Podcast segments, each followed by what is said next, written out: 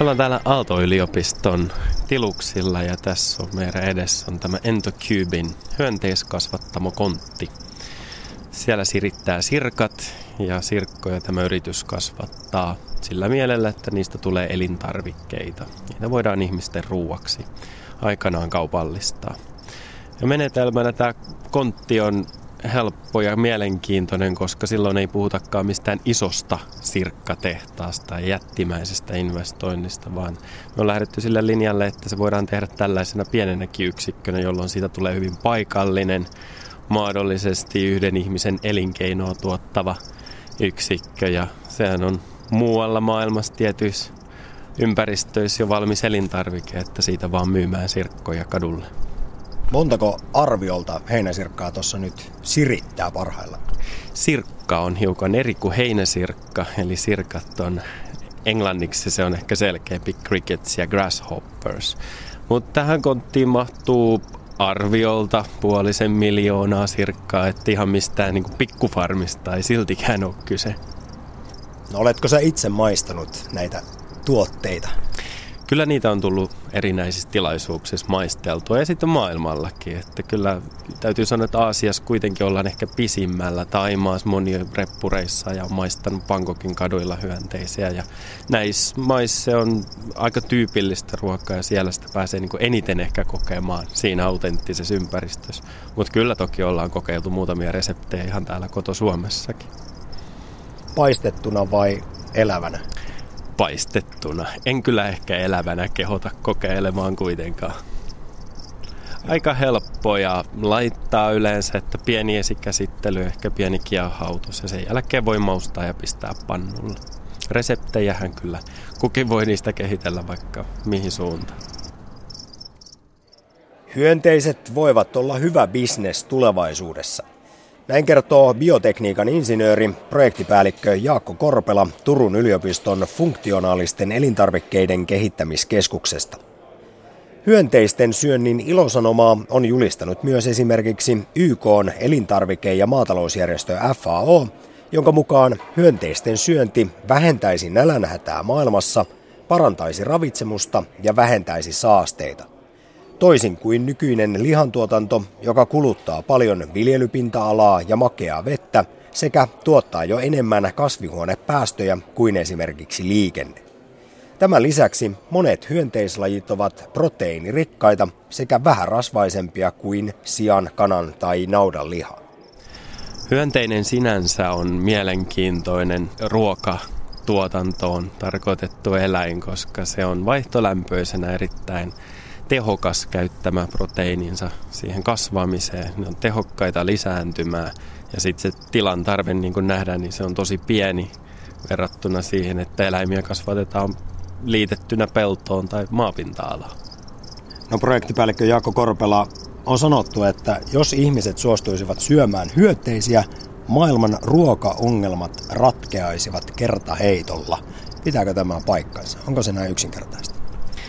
Tuskin ihan noin yksinkertaista voi olla mikään ratkaisu, että kuitenkin maailmassa on niin paljon erilaisia ruokakulttuureja. Jo yksistään sekin vaikuttaa siihen, että mikä se ratkaisu voi isommassa mittakaavassa olla.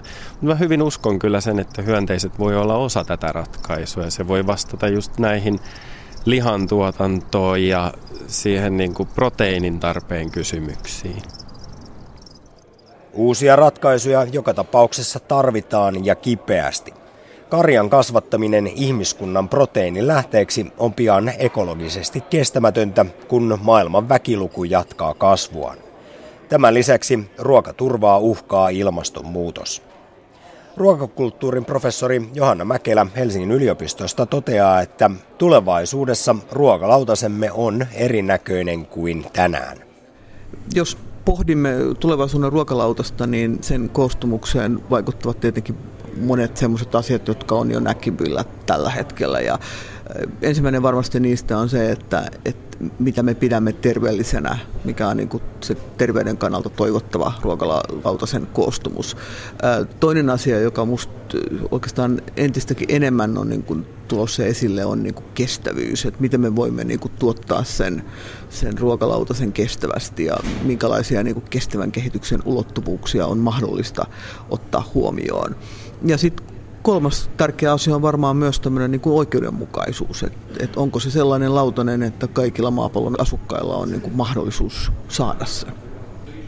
Yksi tärkeä kysymys on se, että, että mistä ihmiset saavat proteiininsa ja, ja se, että musta selvästi näyttää siltä, että myös niin kuin Suomen kaltaisessa maassa niin kuin entistä enemmän ollaan kiinnostuneita niin kuin ei-eläinperäisistä proteiinivaihtoehdoista. Et meillä toisaalta tutkitaan erilaisia niin kuin palkokasveja, härkäpapua. Toisaalta me, meillä pohditaan vakavasti sitä, että voisiko myös Suomessa tuottaa hyönteisiä ihmisravinnoksi. Mietitään myös sitä, että millä tavalla niin kuin yhdistää suomalaisille tuttuja raaka-aineita ehkä u- uuden tyyppisiin niin kuin ratkaisuihin ratkaisuihin ja, ja tuodaan, niin kuin, että minkälaiset niin kuin palkokasveista tehdyt tuotteet voisivat korvata sitä. Ja, ja sitten tietenkin on kaikki ne asiat, mitä me ei vielä niin kuin tiedetä ja nähdä, että, että, että hyvinhän tässä voi syntyä sellaisia innovaatioita, jotka niin kuin radikaalisti muuttavat meidän ruokalautasen sisältöä, mutta kyllä se usein niin kuin näyttää niin kuin pyörivän nimenomaan tämän proteiinikysymyksen ympärillä. Ruokakulttuurin professori Johanna Mäkelä kuitenkin rauhoittelee, että tämä tuleva muutos ei ole niin dramaattinen tai mustavalkoinen kuin voisi ajatella. Sitä herkullista sisäfilettä tai punaista lihaa ei tarvitse vaihtaa tulevaisuudessakaan kokonaan koppakuoriaisiin. Ja toisaalta, jos sirkat ja jauhomadot tulevat osaksi ruokapöytää, ne voivat olla vain ainesosina muuten tutuissa tuotteissa – Esimerkiksi lihapullissa osa jauhelihasta voitaisiin korvata hyönteisjauheella. Mutta jos edelleen tällaiset puheet yököttävät tai ärsyttävät, niin Johanna Mäkelä muistuttaa, että ruokailutottumuksemme ovat muuttuneet aina. Esimerkiksi nykyinen lihan kulutuksemme on varsin uusi ja erikoinen asia. Se on lähes kolminkertaistunut 60 vuodessa. Että kyllähän meidän syöminen on sellainen asia, joka muuttuu koko ajan. Ja, ja toisaalta ei me syödä samalla tavalla kuin me syötiin esimerkiksi 50 vuotta sitten tai 100 vuotta sitten, niin että, että siinä on todella tämä jatkuva muutos.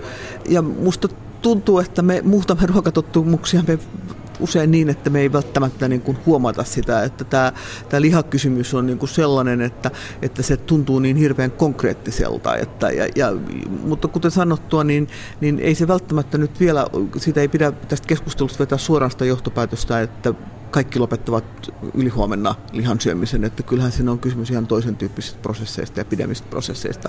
Mutta jos me katsotaan tätä muutosta, niin kuin jos katsotaan pitkän aikavälin ruoankäyttötutkimuksia, jotka koskee Suomea, niin, niin kyllähän sieltä näkyy sellaisia, että ihmiset ovat muun muassa ruvenneet syömään enemmän vihanneksia ja enemmän hedelmiä, että siellä on myös tämmöistä niin kuin toivottua muutosta.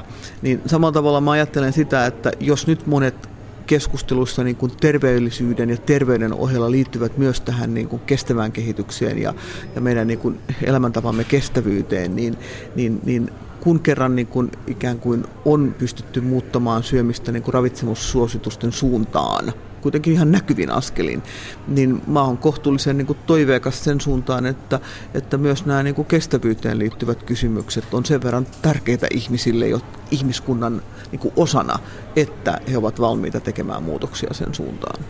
Ja sitten suhtauduttaisiin reippaalla uteliaisuudella heinäsirkkojen syömiseen. Tähän luottaa myös projektipäällikkö Jaakko Korpela Turun yliopiston funktionaalisten elintarvikkeiden kehittämiskeskuksesta – Puolen miljoonan sirkan keskellä hyönteiskopissa hän toteaa, että asennemuutosta on jo tapahtunut Suomessa. Hyönteisten syöminen ei esimerkiksi herätä enää samanlaisia reaktioita kuin ennen. Se, millä nopeudella oikeastaan tämä on tullut median kautta esille ja toisaalta siinä liiketoimintamielessäkin, niin kyllä se vaikuttaa siltä, että on ihan aito, aito ja pysyväkin ratkaisu ja trendikin voisi sanoa se on muuttunut, eli kuluttajien suhtautuminen on mennyt paljon pois siitä hätkähdyttävästä shokkijutusta, pelkokerroimet ja tällaiset, vaan siitä on tullut niin kuin aidosti kiinnostava vaihtoehto tai tulevaisuuden vaihtoehto, mitä ihmiset voivat syödä. Mä haluaisin nähdä nämä hyönteiset ja sirkat ihan sellaisenaan, ehkä eniten siinä ravintolamaailmassa. Mutta kyllä se, se potentiaali ehkä on nimenomaan sinne jalostuksen suuntaan, että hyönteisjauheet, hyönteisproteiinit, ne voi hyvin olla raaka-ainetta, mistä saadaan sitten jalostettua muita elintarvikkeita. Jos mielessä ollaan vasta raapastu sitä pintaa, että mitä mahdollisuuksia siinä oikeastaan onkaan ja mitä hyönteisistä voidaan vaikka sitten jollain teknologioilla eristää proteiinia, jotain muuta ja käyttää sitä muuhun tarkoituksiin ja muihin prosesseihin.